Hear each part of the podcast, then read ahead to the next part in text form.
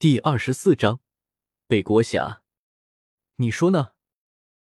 看到萧贤还在装模作样，萧玉脸色唰的一下就变了，如同千年寒冰一样，冷声回道：“我说那次是意外，你信吗？”憋屈着一张脸，萧贤满是无奈的说道：“你觉得呢？”萧玉冷笑回道：“我肯定觉得你会相信。”内心吐槽了一句。萧贤知道萧玉肯定不相信，顿时翻了翻身子，肚子朝上，一副死猪不怕开水烫的样子，说道：“既然你不相信，那我也没办法。想干什么，那就动手吧。对了，不能够打嘴巴和屁股。”看到萧贤这样，萧炎心里乐开花了。善有善报，恶有恶报，时候到了。翠。对于不雅之词。萧玉清啐了一口，同时有些疑惑：“为什么不能打嘴巴和那里？”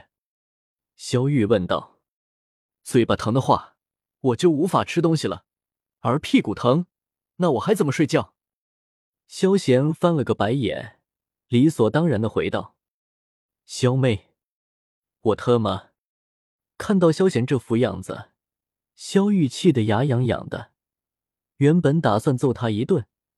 现在突然有种打他脏了他的手的感觉，萧玉姐，上次真的是意外，我不小心在哪睡着了，谁知道你在那里那啥啊？撇了撇嘴，萧贤一脸无奈的说道：“那你看了没有？”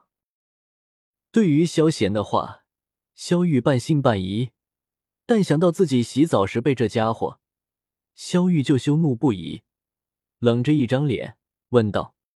没有，我梦到正在吃满汉全席，哪有那功夫？萧贤一脸认真，理所当然的说道：“我他妈还比不了一份满汉全席，最好你说的是真的。”萧玉感觉人生遭受了巨大的打击，盯着萧贤，眼中的寒芒一闪而过，说完后就直接离开了。嗯，这剧本不对啊。看到萧玉什么都没有云，就这样离开了。萧炎感觉脑子有些转不过来。记得他被冤枉时候，这女人可是追杀了三个月啊，怎么到了萧贤这里就啥事没有呢？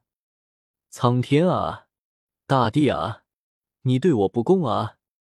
小炎子，你很好啊，三哥我记住了。仿佛丝毫没有看到萧炎苦着一张脸。萧贤咧嘴一笑，眼中写满了报复二字。还还还，三哥，你误会了，事情不是你想的那样。萧炎连忙摆了摆手，解释道：“呵呵。”萧贤冷笑了两声，没有多言。萧炎，完了，要不然这几天出去历练历练，先避避风头。萧玉为啥不惩罚萧贤？事情也比较好理解，之前已经追杀过萧炎，所有人都知道这事了，就是重提，那他该怎么自处？而且这事情还牵扯到两个男人，一旦传出去，别人可不在意事实，但他的清白可就全毁了。思考再三，萧玉可不能在这么多人面前对萧炎出手，只能把事情压到背锅侠萧炎身上。至少明面上，他要肯定这事就是萧炎干的，人言可畏啊！少爷，你对萧玉小姐干了什么？希儿看到事情的经过，直觉告诉他不对劲，好奇问道：“没什么，不就是上次睡着了，醒来正巧看到他在洗澡罢了。”摆了摆手，萧贤不以为意，直接翻过了这一眼。少爷你。听到这话，香儿瞳孔一缩，脸色古怪的看着萧贤，心里暗自提高了有些警惕。要是他也不行不行。哎，父亲这次发了什么疯？叫我来干什么？这么大太阳。仙儿，拿把伞过来给少爷。看了看天上的太阳，萧贤缩了缩身子，很是烦躁的说道：“好的，少爷。”闻言，萧儿已经见怪不怪了，点了点头，随后就拿来了一把大伞。咻，萧贤一把把伞打开，随后插在了筋斗云上，一片绿荫正式形成。啊，我的沙滩呢？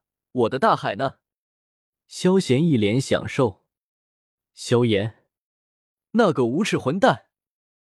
萧贤的佳作太吸引眼球了，亚飞一眼就看到对方的踪影，一想到上次被对方当成那啥了，亚飞就气得胸口起伏，恨不得直接杀了他。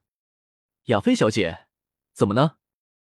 尼古大师注意到亚飞的情绪波动，有些疑惑的问道：“没什么。”停稳了一下呼吸，亚飞回道：“亚飞小姐，上次的丹药。”你可知道是何人所留？想到上次亚飞拿给他研究的那枚丹药，尼古顿时开口问道：“不知道。”亚飞直接否定了。要是把萧贤暴露出来，那他该怎么解释？总不能说这是对方的嫖资。哎，真是可惜了。尼古很是遗憾的说道：“怎么，那账丹药有问题？”看到对方这么失望，亚飞挑了挑眉，问道：“对方可是二品巅峰的炼药师啊，在乌坦城能够让对方露出这副表情的事可不多啊。”惭愧惭愧，那张丹药我闻所未闻，而且品质绝佳，一定出自炼药大师之手，而且很有可能乃是对方新研究而出，其中蕴含的能量足够让一名斗者提升一星的了。为了不让其他人听见，尼古的声音很小，但话语中的震惊和遗憾是个人都能够听得出来。能够让斗者提升一星，那这枚丹药岂不是最少三品？